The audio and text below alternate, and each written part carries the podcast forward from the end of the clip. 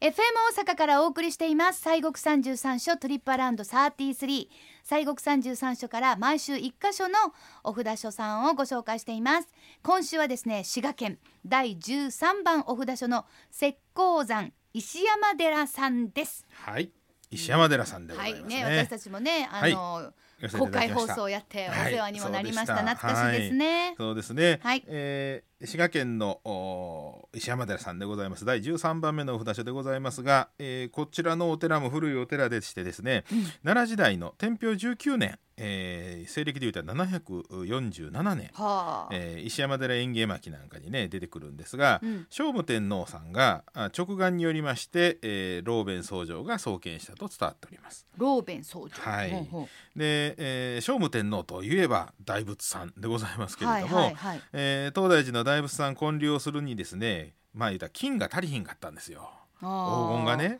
あーいるわね、うん、でそれでまあ足りひんのでこの聖武天皇が、えーそこの老弁僧正にですねちょっとその金を探し てこいとこ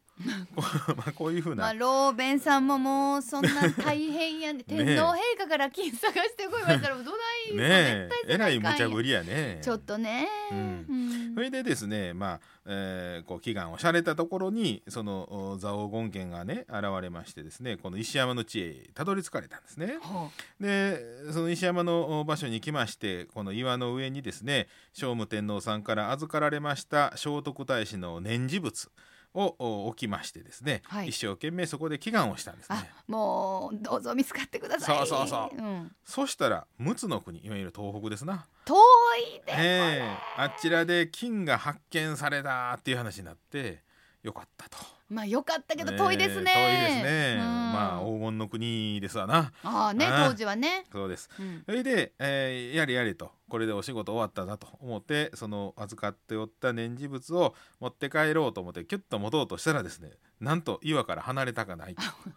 やんやんといやとはいはい、でもうその家から離れなくなりましえて、えええであーここにこのお観音さんはいたいと言うたはんやということで、うんうんうんそちらに草案を立ててお寺とされたのが始まりというふうに言われております。はあ、はそうですか、ええもうですからね、あのここの岩の上えーでございますけれどもこのお石山寺さん行かれましたらまさにですね本当に岩の上にありましてね、はいええあのお寺全体がですね天然記念物に指定されております警戒石という石の上に立っとるんですね、はいええですからあの石山寺というそのうんママの名前なんですけれもどうめっも、ちゃパワースポットみたいなね、そうなんですよ石がすごいパワーを持ってるそうそうそう言うてもう私もその辺の石も撫で回しました けどパワーくねえださい言うていや本当に立派な石のあのねお寺でございますええ上にねそうなんです、うんほんで、ええ紫式部ですやあんそうなんです石山寺言うたらゆかりありますやんねそうあの平安時代っていうのはですねあの両人秘書というあのお平安末に1180年ぐらいかなあの後白河天皇さんがあの法皇さんが、まあ、あの変者になりましたんですけどね、うんえー観音の印ミスる寺と清水石山長谷の宮山っていうふうにねこう呼んではるんですけれども、はいまあ、要は観音さんのご利益のあるお寺っていうと清水寺に石山寺に長谷寺やいてこう言うてきはるんですけども、うんうんうんまあ、まさにそんなことで、えーこの三観音とも言われましてね、はい清水長谷そして、えー石山とこの、うんでまあ、なぜこの平安貴族では大変この、まあ、ブームになるんですねお参りに行くのが。ああはいはいははいい、うんでまあ、中でもこの女性の間でこの石山詣というのが流行りましてですね、で紫式部さんが石山寺にこもりまして、えーまあ、お参りをしておりましたらね、うんこの世田谷のお上にこう出てきました十五夜のお次さんを見まして感動しましてね、はいでそこでこうビビビときたんが「源氏物語」と。はあー、だからおぼろ月がとかいろいろちょっと出てくるんですねい、、でえらいこっちゃ言うて、あの忘れんうちに書かなあかんで紙はな紙紙紙言うてあった言うて紙にバーっと書かはって、うんえーその、まあ、あらすじを書いたんですけどね、はい朝気ぃ付いたらそれが写経やったというね、うんでえらいことしてしもた言うて自分でもう一回写経をし直してそれをもう一回収めはったというのが今現在も伝わってるというね。ねえええ本当そうなんでにすよまあなまああのあの名作の感動そう秘話エピソエーピドソみーたドいみなたいなもんですな。やつになってますけどもですからまああのお寺でも春とか秋にその式部にちなんだ展示とか、うんあとはあのまあ清少納言泉式部なんかもこの石山寺についてねちょっと書いたりしてありますけれどもねすごいですよね、はいだからもう私たちが聞いたことあるうん、平安のそうそうそういうまあ女流作家という大か作家がねそういう人たちが非常に縁があるということではいさあそしてその石山寺さんなんですけども直風のそうなんですご本尊さんがいらっしゃるということで、ええはいやっぱりこれはもう石山寺だからっていうことですね。そうなんですそうなんです、はい唯一ですね、うんうんえーまず石山寺さんの本堂はですはねいもともとあの平安時代落雷で一回焼けてるんですね、うんはい、で塑像でありました初代のあの如意林観音さんも、まあ、その時に損壊をしているようでございましてね、はい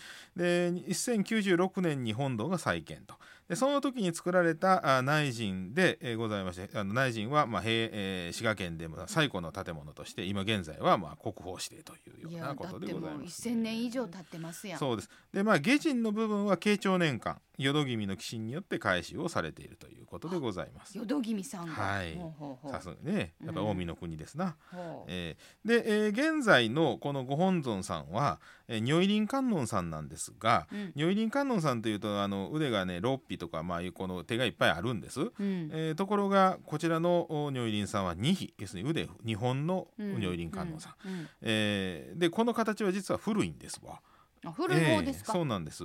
で高さ5.3メートル大きいんですよ、大きいね、ええで日本で唯一の直風ということでそうそうこの唯一の直風というのは何かというと、うん天皇さんの命によってお寿司の鍵が封印されてるということなんですねもう勝手に開けたら開けたらあかんともう一番勝手に開けたらあかんやつですねそうです怒られるやつです、はい怒られるやつはいです、、で、えー、33年に1回もしくはあ天皇さんがご即位をされたあ翌年にご開帳をするというのが習わしでごとざいいまうす。ことはってことですよねそうなんですよこの間あったんですよ。そうですよねねえついこの間その令そ和うなんに、でね、すなそりうなんまですしてはい、はいあと一回ねあの住職さんが変わった時にも開けてああの開けたりしはる時もあるんですけどね。はいうんうんでまあ普段はですねあのお扉閉まっておってその鍵にこの和紙でねこう封印してやるんですわほんまにね、はいもうどなどないやってもピチッとやったらバレる感じですよねバレるやつ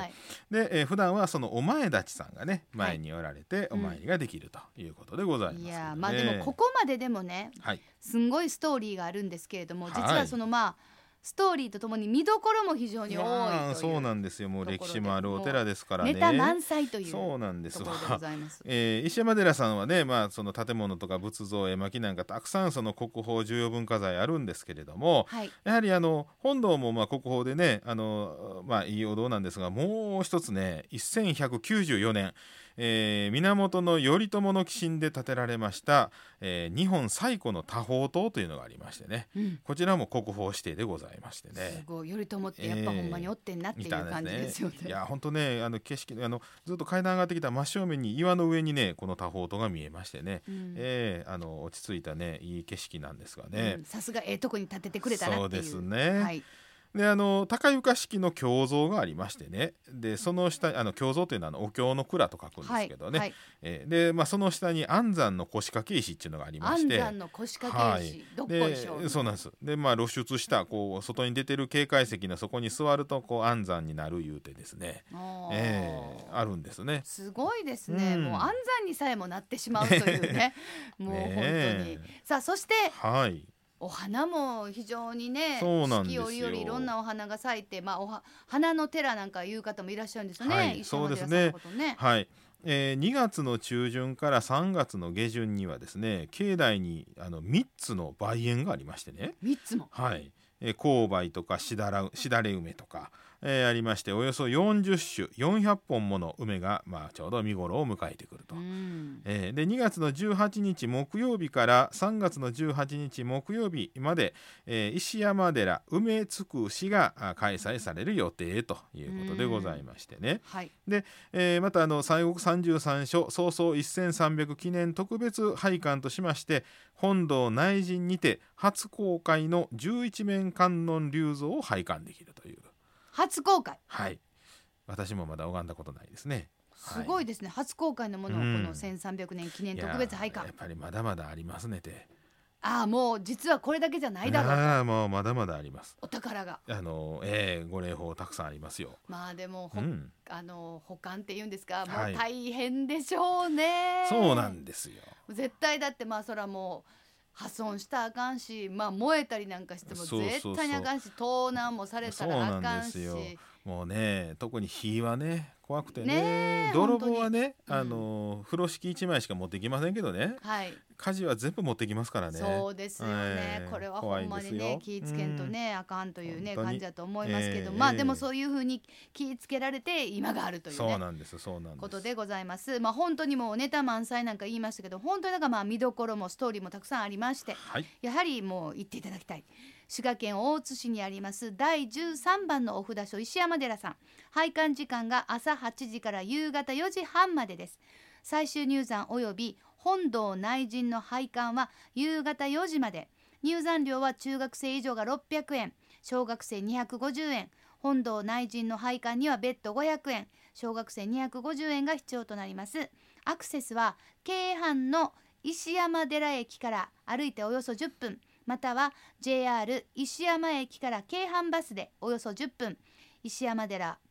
石山寺三門前下車お車の場合は名神高速の瀬田西インターチェンジからおよそ10分駐車場は140台で600円でございますまあでも、まあ、琵琶湖瀬田川のほとりのね、はい本当にもう景色もそうです綺麗ねやし、ゆっくりするしそうそうそうしじみご飯も美味しいしそうですねねえもう美味しいものもいっぱいあります、はいねそうですねあのライブそうなんですえっとチャンネねルでしたっけ、はい、あのカ石メラ山がある寺っていうさん、そうなんですよ。はいあのまあこんなご時世でもございますんでね、うんえーお家で参拝石山寺というページが開設されてまして、はいウェブサイトでですね、まあお寺の拝観をお参りができるとか、ほうほうあとその行事の様子を届けます石山寺さんの YouTube チャンネルとかですね、えー石山寺ブログなんかもありますし、あと季節のお花をお知らせする石山寺の花だよりなんていうようなことが、えー発信されておりましてあね。そうかねあのはい中山寺さんではまあライブカメラということだそっうですねたんですが石山寺さんはまあウェブサイトがあってはい、まあお家で参拝とかそうなんです。 YouTube チャンネルブログはい。お花いろいろやってはりますねそうですね本当にまあね、はいやっぱりまあ来ていただくのが一番やけれどもそうとは言ってもということでまあやっぱりそのお札所さんの方もいろいろ工夫をして、はい。えー私たちがまあい行かずともできるようなこともね、はいしていただいそうてですね。でももうちょっとしたらまた来てねというね、はいあの感じだと思いまそすうですね。さあそれでは森さん、はい今週もご神言よろはしい、くおわ願かいりいたましした。ます、えー石山寺さんはですね、直風二比の如意輪観音さんということで、オンハラダハンドメイウンというご神言でございます。おはい。だ、よろしくお願いします。お願いしはいます、オンハラダハンドメイウン、オンハラダハンドメイウン、オンハラダハンドメイウン。はい、ありがとうございます。はいありがとうございましたさあ今週は西国三十三所第十三番のお札所石膏山石山寺ご紹介しました